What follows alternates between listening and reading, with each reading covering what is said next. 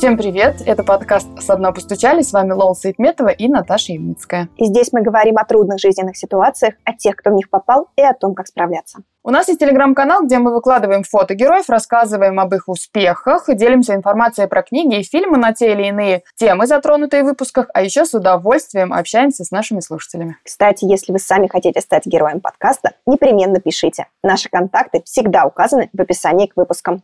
А еще вы можете поддержать нас донатами. В телеграм-канале есть специальная кнопка для этого. Любое ваше вложение даст возможность делать подкаст и дальше. А сегодня у нас в гостях психологиня Ася Мелконян. Девушка, создавшая сайт про биполярное расстройство. Узнала я про нее, когда серфила в сети, искала информацию, когда мы писали вопросы к одному из наших героев, который у нас тоже был с биполярным расстройством. И я нашла Асин проект и все думала, что стоит ей написать. И я очень удивилась, что когда я написала, Ася сразу согласилась. Ася, привет! Привет! Я читала, что ты давным-давно была дизайнеркой и вообще жила такую жизнь, которая как мечта вот из 2010-х годов, когда ты живешь на Бали, у тебя из окошка океан, ты работаешь удаленно и живешь свою лучшую жизнь. А потом ты внезапно из Индонезии вернулась, и тебе было плохо, у тебя была депрессия. Что ты помнишь о том времени и как это все начиналось? Началось это даже еще не в Индонезии. В принципе, у меня такая жизнь была, как у всех, наверное, биполярников. Это, в принципе, свойственно людям с БАР менять место жительства. То есть люди не знают, как еще можно справиться со своим состоянием и придумывают какие-то такие резкие перемены. И у меня таких резких перемен было в жизни довольно много. Вот я родилась и выросла в Ростове. Первый мой переезд был в Зеленоград. Это часть Москвы. Потом, когда началась депрессия, я уехала из Зеленограда обратно в Ростов. Потом мне стало легче, я переехала из Ростова в Москву. И там училась в британской школе дизайна. Это тоже одни из лучших моих годов жизни. Потом в Москве у меня опять случилась депрессия, я опять уехала домой в Ростов, и там уже работала в Ростове удаленно. В какой-то момент я думаю, а что это я сижу, а не поехать ли мне на Бали? Не знаю, была ли это гипомания или просто такой вопрос, не поехать ли мне на Бали? Тогда еще там было недорого, билеты стоили тоже относительно недорого. Я туда уехала, и 2 года... тоже были офигенными. Там тоже были, конечно, гипомании, так немножечко перекос был. Но в целом там очень классно было. То есть мы серфили, свободное от серфинга время, и я работала. Мы даже сделали серф-лагерь с подружкой. А потом случилась депрессия, да, и я тогда уже понимала, что это депрессия, но еще ничего не знала про БАР. Был такой момент, когда я там собиралась повеситься. И через несколько дней после этого я подумала, что что-то не то со мной происходит, надо как-то это исправлять. Я вернулась в Ростов, пошла к психологу, а психолог, собственно, сказала, знаешь, что такое дело, не сходить ли тебе к врачу. И вот с тех пор... А, нет, кстати, не с тех пор, у меня 2 года ушло на то, чтобы это все переварить, принять этот диагноз. И еще там через несколько лет я попала к врачу. А вот скажи, пожалуйста, ты называешь периоды и говоришь, у меня тогда была депрессия, переехала туда, тогда была депрессия, переехала туда. Это ты уже задним числом понимаешь, то есть это же не было диагностировано. Как ты вспоминаешь тот период? Что было, чем оно характеризовалось в то время? Первые несколько раз, да, я не знала, что это депрессия, но мне просто казалось, что у меня время от времени бывают какие-то такие спады. Я пыталась объяснить это себе по-разному, вплоть до того, что я утратила связь со своей душой, и куда-то там она далеко от меня делась. Разные, правда, искала объяснения, в том числе и разные способы пробовала для того, чтобы с этим справиться. А мое внимание впервые обратил мой сосед, и он сказал, Ася, по-моему, у тебя депрессия. Когда я жила в Москве, я жила с 2 парнями. Мы вместе снимали квартиру. И, обычно я такой достаточно общительный человек. Я всегда выхожу на кухню, когда приходят гости. Мы много общались, много гуляли. И как-то я вдруг раз и перестала это делать. Они меня пытались растормошить и приглашали в кино, приглашали на кухню, опять же, бухать. Мы тогда много бухали. Но я ни на что не соглашалась. И тогда, собственно, сосед сказал, слушай, у тебя, походу, депрессия. Я начала читать и, подумала, что да, похоже, что так. А пошла к психологу, там, в Москве еще. Но я сходила буквально 2 раза, и, к сожалению, у меня попался, не очень опытный, видимо, психолог. Она вообще не поняла, она сказала, у тебя все нормально. Давай, ты молодая, активная, иди. И, в принципе, уже тогда у меня слово «депрессия» в голове уже было. И когда на Бали, вот это со мной случилось, я уже понимала, что да, скорее всего, это она. Когда ты решила вернуться из Индонезии, ты помнишь этот момент, когда ты понимаешь, может быть, что ты не справляешься сама и не можешь там жить? Как это было? Я помню, что это длилось несколько месяцев. Сначала мне просто становилось все хуже и хуже. И обычно, когда у меня было там не очень хорошее настроение, то я шла серфить, и все проходило. А тут я серфила, а оно не проходит. И в какой-то момент я даже перестала серфить, и я помню, что у меня доска валялась в квартире, не в квартире, а в том домике, где я жила, и она мне не вызывала вообще никаких эмоций. И я смотрю на эти сраные пальмы, они у меня тоже не вызывают никаких эмоций. Я смотрю на солнце и постоянно задаю себе вопрос, что я тут делаю? И примерно в это же время умер мой приятель, он утонул. И, возможно, этим он, отчасти там или жизнь меня спас, или как-то развернул мое мышление в другую сторону. Я просто тогда увидела, как молодой человек, полный сил, полной энергии, может внезапно, перестать жить, и как может оборваться его жизнь. И, тогда я начала понимать, что все-таки это навсегда и очень серьезно. И, наверное, это как-то переключило меня, я подумала, что надо просто эту проблему решать. Уже не первый раз, и каждый раз это просто еще становилось все тяжелее и тяжелее, и я не понимала уже, как с этим справиться. Я просто, сижу сейчас и думаю о том, что часто, это, к сожалению, правда происходит, что люди, когда говоришь, мне плохо, возможно, у меня депрессия, все говорят, ты съезди в отпуск, да, отдохни там на море, у океана. И мне кажется, это тот самый признак и пример того, что когда у тебя депрессия, тебе никакие пальмы, тебе никакое солнце, никакой серф не спасает. В смысле, это не панацея, о которой так все говорят и обесценивают то состояние, в котором человек находится. Скорее об этом хочется сказать. Я, сейчас работая с клиентами и, в принципе, много про это читаю, часто уже сталкиваюсь с тем, что люди в попытках бороться с депрессией уезжали куда-то, иногда в отпуск, а иногда просто надолго в какую-то другую теплую страну. И нифига это обычно не помогает, просто человек сидит в домике в другом месте. Скажи, пожалуйста, когда ты прилетела уже, получается, ты оказалась опять дома, у врачей, у психолога. Это был еще психолог или уже психотерапевт, который мог медикаментозно что-то назначить? Я приехала и почти сразу пошла к психологу.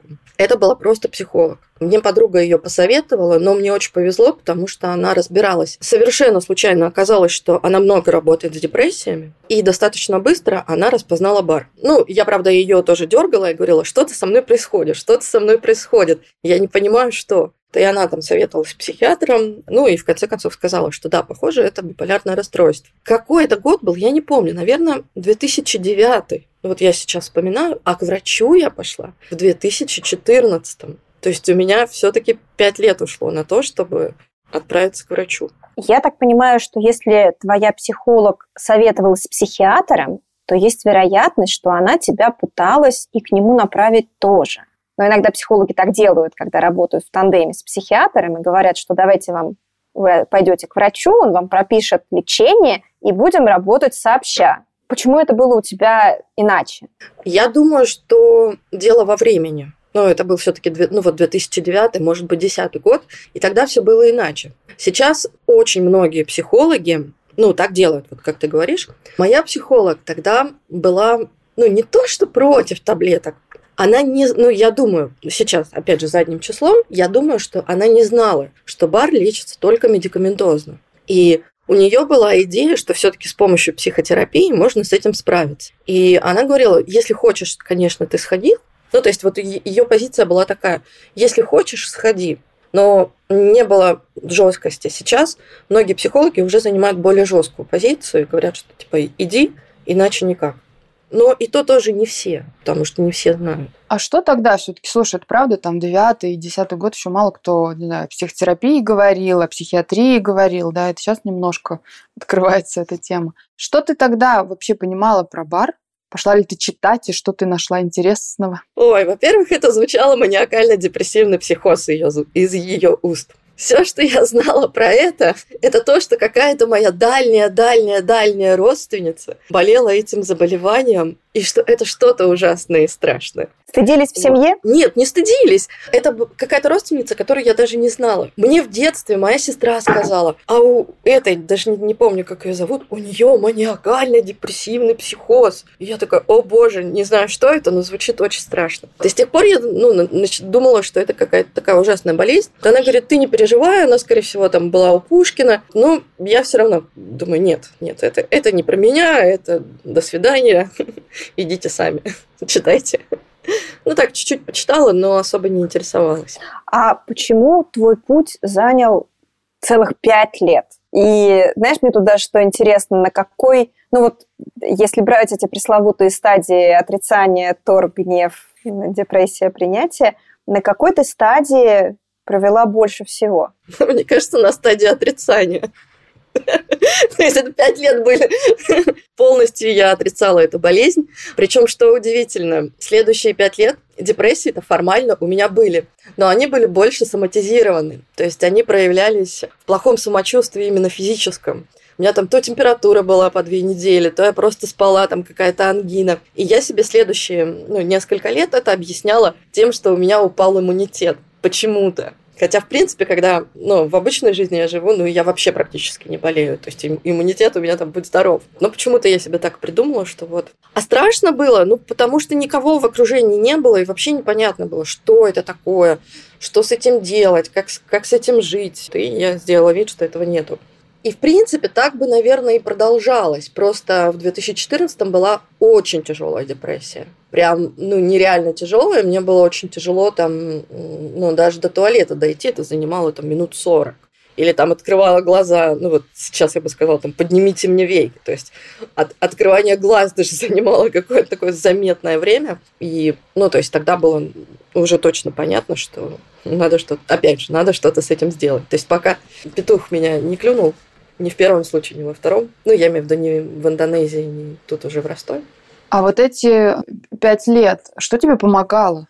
Все-таки же ты как-то продержалась, грубо говоря, 5 лет и как-то справлялась, не знаю, с депрессией. Ты ходила на терапию. Что ты еще делала? Я ходила на терапию, да, к психологу. Зимой большую часть времени, в принципе, я проводила дома. Меня поддерживали родители, они очень помогали. И, я была дома и практически ничего не делала, там спала и все. А потом уже, когда, депрессия проходила, то есть весной, летом, и в начале осени, я уже что-то делала. Но тоже, кстати, немного. Я очень мало работала. Я тогда увлеклась плейбэк-театром, это такой психологический театр. Он меня как-то поддерживал, и ребята, которые там были, они меня поддерживали. И в целом это так немножечко бодрило меня. Это интересная штука, конечно. Я не только... слышу, у нас даже тренер сейчас пошел учиться туда. Не учиться, а актером пошел. Мы такие, ого, то есть у него такой стаж, все дела, он там психотерапевт известный. Я, говорю, пошел в театр. Мы такие, ого. Это прям очень-очень-очень классная, очень-очень мощная штука, оказывается, неожиданно. Мне интересно, как к твоему состоянию относились родные. Ты сказала, что, например, тебя очень поддерживали родители. При этом я представляю себе, что для родителей нашего поколения это вообще очень либо непонятный, либо страшный зверь. В смысле психиатрический диагноз. Или в смысле вообще диагноз. В смысле ты к психологу ходишь. А у нас психологов не было. И мы справлялись сами. Мы на заводе работали, а потом весь дом убирали, и стирали, и готовили. И не было у нас никаких депрессий. Но мне кажется, что мой папа до сих пор не принимает болезнь именно как болезнь. Когда я пошла к психологу, я сразу сказала об этом маме. Мне было страшно говорить, потому что у мамы обычно такое лицо, типа, о боже, что-то случилось. Вот те 5 лет, когда я там у них валялась, диагноза-то еще не было. Но то, что у меня бывают такие периоды, когда я сваливаюсь куда-то на дно, а потом стреляю как ракета, в принципе-то они знали.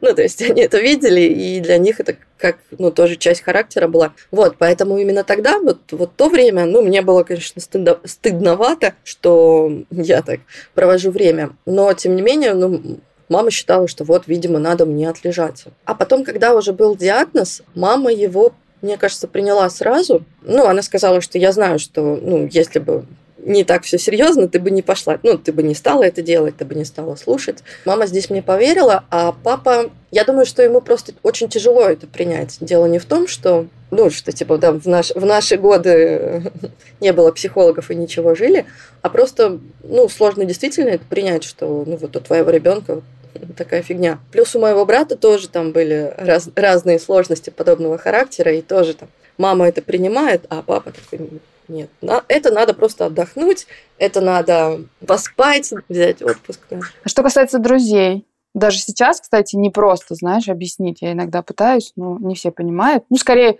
Сейчас уже скорее не принимает. Они, может, уже понимают, но не принимают. А мне кажется, скажи, я не знаю, в институте, когда я училась, типа депрессия, мне бы сказали, Лол, ты что, с ума сошла? Какая депрессия? Мне бы тоже так сказали. Мы просто с Лолой в разных странах учились в университетах, но реакция, скорее всего, была бы та же самая. Типа, ну, мне бы сказали, ну, пойди выпей с нами, что ли, отдохни, бухнем. Ну да, давай бухнем, это, конечно, стандартное средство депрессии. Ну, в прошлые годы. Первый человек, которому я сообщила, это была моя лучшая подруга. И это была самая жесткая реакция в моей жизни, с которой я столкнулась, и больше с таким не сталкивалась. Она сказала, что из тебя сделают овощи, беги от этого врача, ты дура, у тебя жопа прикрыта родителями, и все поэтому, давай возвращайся на Бали. В общем, мы с ней очень долго там выясняли отношения.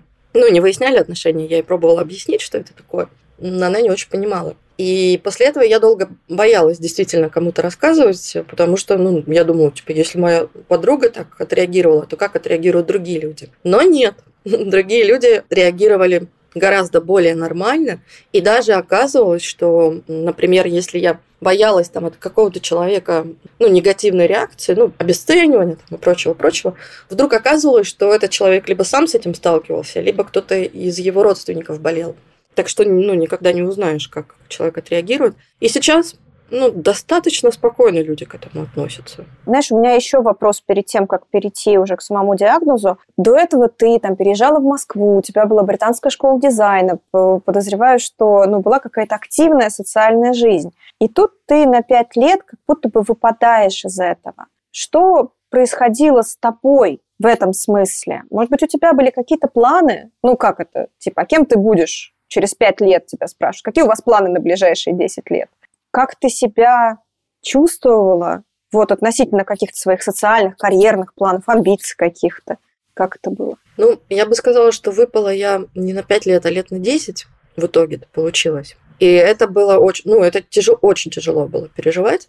Вот те 5 лет, про которые ты говоришь, там как раз-таки было не так тяжело, потому что еще остался там былой запал, и в те времена, когда не было депрессии, я пыталась все-таки что-то сделать, там, что-то придумывать, но все равно было ощущение, что моя энергия, ну вот именно жизненная энергия, не в плане депрессии, а вот там воля, амбиции, они куда-то делись. А они, ну, как сейчас, мне кажется, просто разбивались от постоянной депрессии, и мозг сказал, типа, все, хватит, я устал. Но эти 5 лет еще как-то можно было шевелиться. А потом уже, когда диагноз поставили, вот это было гораздо сложнее, потому что я там лежала и фантазировала, что окончу свои дни где-то в интернате. Ну, то есть тогда перспективы вообще просто закрылись. Расскажи, вот почему все-таки ты так думала, почему для тебя перспективы закрылись, и как вообще вот этот путь? Ты приходишь, тебе говорят, что все, у вас все-таки точно биполярное расстройство, вот, не знаю, план лечения, вот это всегда теперь вы будете пить эти лекарства. Как это происходит? В моем случае это было так. Я пришла к врачу, он назначил мне препараты, и где-то несколько месяцев, наверное, ушло на то, чтобы прийти более-менее в норму. Но все равно до своего нормального состояния я не дошла. У меня практически сразу началась снова депрессия. Ну, то есть у меня депрессия раз в год, я пришла к нему в январе, в середине. Мне стало немного легче летом, и осенью началась новая депрессия. И так было несколько лет, пока я не научилась вовремя обращаться к врачу. То есть я была в депрессивном состоянии, но где-то с сентября, ну, до конца марта, может быть, до апреля. А потом летом отходила от этого и пыталась понять, что это было и что мне теперь делать со своей жизнью. То есть из-за того, что лечение, ну, не то, что не было подобрано, ну да, фактически не было подобрано вот такое нормальное, которое бы доводило меня до нормы, не получалось выстраивать свою жизнь. только начинаешь что-то выстраивать, такая бух опять. И у меня тогда не было веры в то, что можно строить какие-то долгосрочные планы, если тебе большую часть времени плохо. Вот, и только потом со временем, шаг за шагом, год за годом становилось немного легче, и я стала понимать, когда обращаться к врачу. То есть я к нему раньше обращалась уже, когда совсем депрессия, а сейчас я обращаюсь, сразу я чувствую, что-то не то, и сразу звоню. А как происходил у тебя подбор терапии? Как ты к ним адаптировался? Наверняка были какие-нибудь страхи с ними связаны. Например, подруга вот тогда ваш разговор сказала, что из тебя сделают овощи. И ты приходишь, тебя выписывают какие-то таблетки, и, в общем, вот оно, момент истины. Я, кстати, не боялась. У меня просто, наверное, выхода другого не было, и... то есть я даже не рассматривала вариант не принимать препараты. И те, которые мне сразу назначили, они более-менее подошли. Только класс препаратов не подошел, я имею в виду класс антидепрессантов не подошел, нужны были более безопасные. И в следующем году уже назначали другие. Так вот, ту схему, которую назначили сразу, она подошла нормально, и особо побочных эффектов не было. Может, просто какие-то не очень приятные, легкое головокружение, или еще что-нибудь. А потом уже началась подборка, такой правильной, аккуратной схемы, и тогда уже все. И тошнота, и головные боли, в общем, чего только не было. И страшно выходить на улицу надолго, потому что может приспичить в туалет, и надо будет бежать обратно. Вот. И вес, конечно, прибавился, с этим до сих пор борюсь. А скажи, такой еще вопрос. Верно ли я понимаю, что таблетки и вообще медикаментозная помощь нужна только в депрессивном периоде, а в гипомании не нужна? Или как-то иначе все-таки все устроено? Не, постоянно, конечно.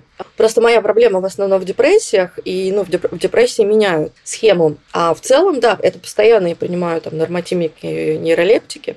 А для гипомании уже давным-давно придумали, для меня схему, что с ней делать и как ее купировать. Все очень быстро это все происходит. А с депрессией, до сих пор боремся.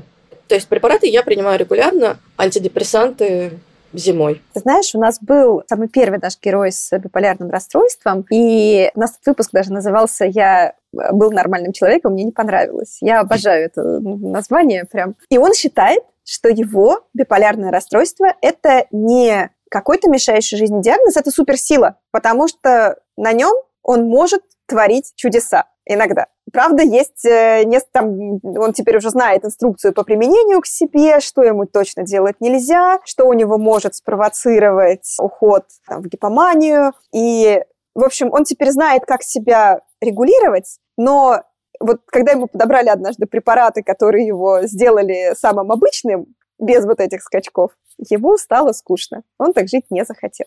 Аж какие у тебя взаимоотношения с твоей биполяркой? Как вы с ней сосуществуете? Есть ли что-то, что ты в ней любишь? А что-то, что ты знаешь, что надо контролировать и чего ты избегаешь, например? Прикольный вопрос. Мне тоже стало скучно, когда жизнь наладилась. Не то, что даже скучно, она стала менее эмоциональной. Слишком ровно все было, слишком однообразно, а я привыкла, что я гораздо более эмоционально реагирую. Не эмоциональные горки! Да. А потом мне немножечко снизили. То есть здесь, может быть, правда, дело в переборе нормотимиков, и потом немножечко снизили нормотимики, и, в принципе, эмоциональность вернулась. И она стала, как сейчас, мне кажется, либо я привыкла, либо она стала такой нормальной для меня. То есть такой же, как в детстве. Я кстати, с чем сравниваю? С детством, когда было все нормально. И сейчас я больше похожа на себя в детстве. То есть я в детстве не была истеричной, то супер веселой, то супер грустной. Дай угадаю, в 14 лет примерно началось в пубертат? Как у всех, да. Я люблю свою творческую часть, и мне кажется, что она во многом из-за этого, развилась, и мне очень нравилось, когда гипомания, это и сейчас бывает, я не считаю это гипоманией, когда много идей приходит, но просто в гипомании бывает такое, что ты не успеваешь даже их записывать. И мозг идет по одному направлению, я это называю даже как брокколи или цветная капуста в голове. То есть мысль идет одна, а потом разветвляется на несколько, потом еще на несколько, да, потом еще на несколько. Но просто в нормальном состоянии ты можешь за этим уследить и как-то понять логику, понять, что важно, что не важно из всего этого. А в гипомании просто мозг цветет, и ты уже все не замечаешь, не запоминаешь, не контролируешь процесс. Но, тем не менее, эта часть мне очень нравится. Не нравится, но я знаю точно, что не надо оказываться в глубоких депрессиях. Вот мне очень не нравится, что у меня быстро наступает этап, когда я начинаю думать о самоубийстве. И вот это очень опасно. И, это не свойственно мне. В нормальном состоянии про это вообще не думаю. И мне нравится жизнь, жить, мне нравится там что-то делать, что-то придумывать. Вот это я прям ненавижу, и мне очень страшно. И еще мне нравится то, что даже в относительно легких депрессиях они у меня такие бывают достаточно апатичные, и мне не хочется ничего делать. То есть там что рисовать, что не рисовать, что смотреть кино, что не смотреть кино. И, опять же, как КПТ-психолог, я знаю, что вроде как надо что-то делать, чтобы немножечко себя, раскрутить. Но, сука, плохо работает. Кстати, о психологии я посмотрела, ты окончила немало образований. И мы с тобой даже почти коллеги, потому что ты училась в МГИ, а я учусь в МИКИПе. Но ты все-таки, видишь, в КПТ пошла. Это все-таки интерес к психологии, верно ли я понимаю, начинается уже с твоим диагнозом. То есть это вот разворачивание от дизайнерства сюда. Как это вдруг началось?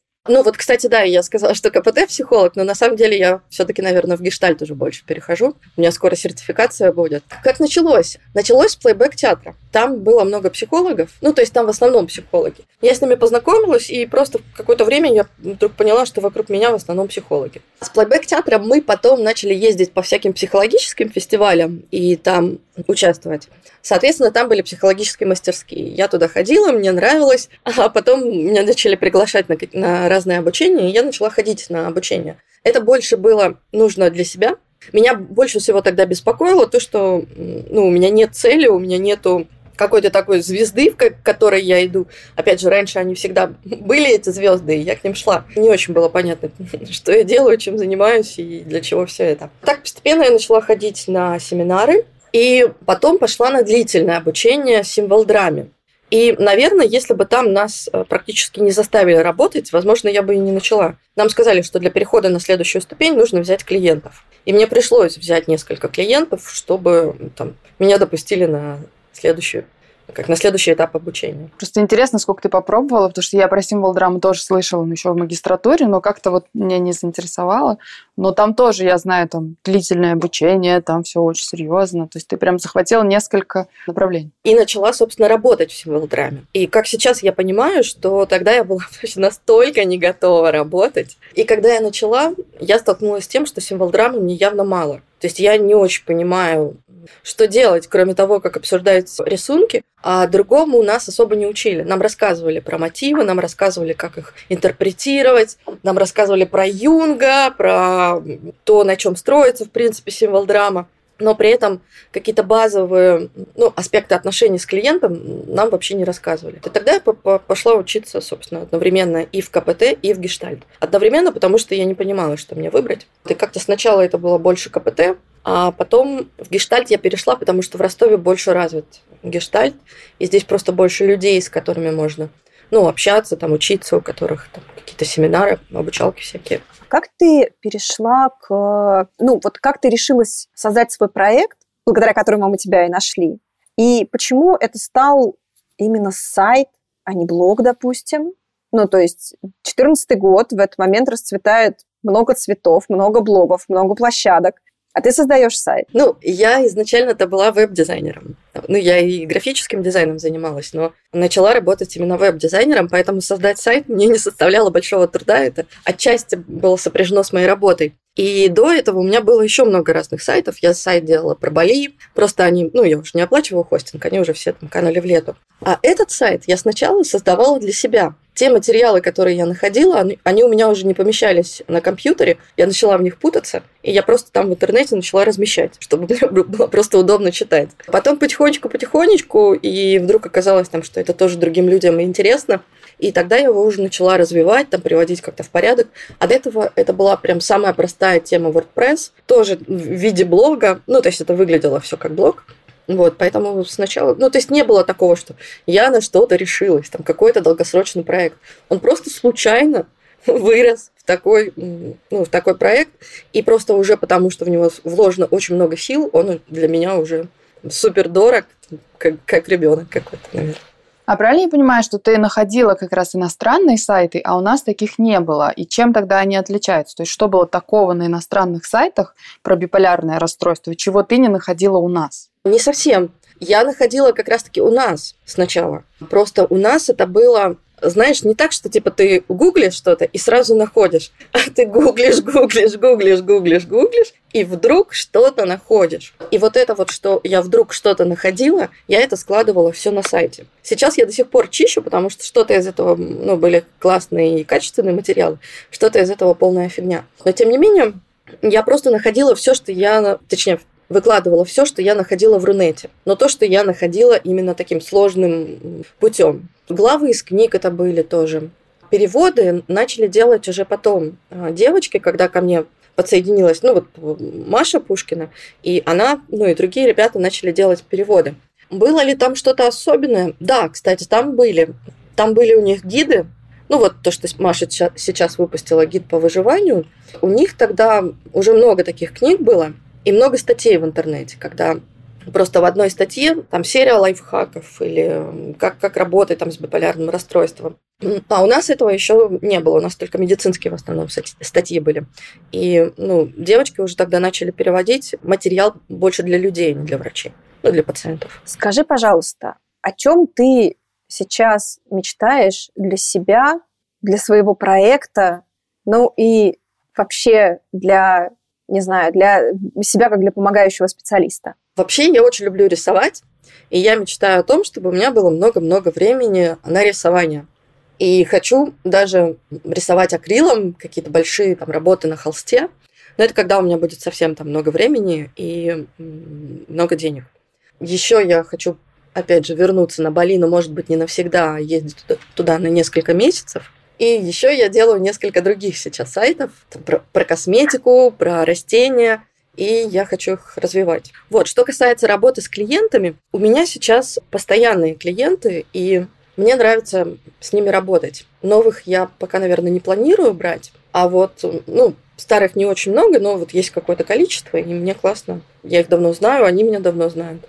Слушай, а вот если как-то характеризовать все-таки, да, как у себя, например, обнаружить биполярное и не перепутать с чем-то другим, есть у тебя ответ на этот вопрос? Как вот точно, ребята, если у вас вот такое, там, я не знаю, вы полгода лежите, не хотите вставать, но я сейчас очень утрирую, да, там, а через полгода запускаете новый проект, то, возможно, это, ну, как бы надо задуматься. Или есть какие-то еще признаки? Я думаю, что если есть подозрение, ну, на какую-то болезнь или на какое-то расстройство, то все-таки надо пойти к врачу, потому что БАР можно, в принципе, перепутать с расстройством личности, можно перепутать, ну, еще рядом с других заболеваний. Если человек подозревает, что с ним что-то не так, то лучше прямиком к врачу.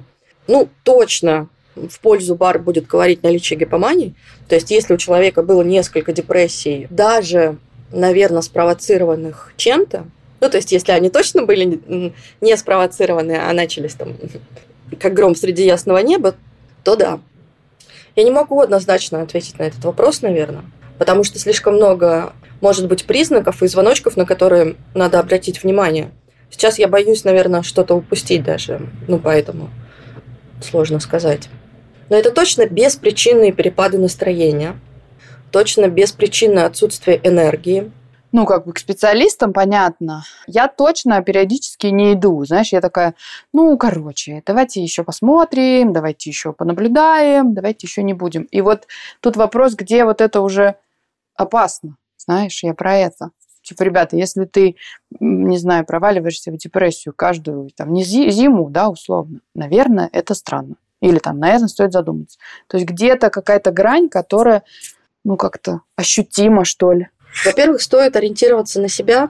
Эта грань может быть там, где это начинает мешать жить. Мешать планам, мешать общению, мешать работе. Есть некоторые люди с легкой формой биполярного расстройства, которые не хотят лечиться, потому что не хотят принимать препараты. И, в принципе, это их право.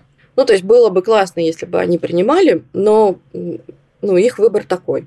И ну, я считаю, что ничто не может ограничивать выбор человека. Но стоит задуматься, да, если это мешает, если есть мысли о суициде, то точно стоит. Вот это прям звоночек звоночков. Что ты можешь посоветовать тем, кто, ну, либо уже получил диагноз биполярное расстройство, вот только-только, либо ему психолог подсказал, что, возможно, у него биполярное расстройство, и надо идти проверяться, и человек в сложных чувствах.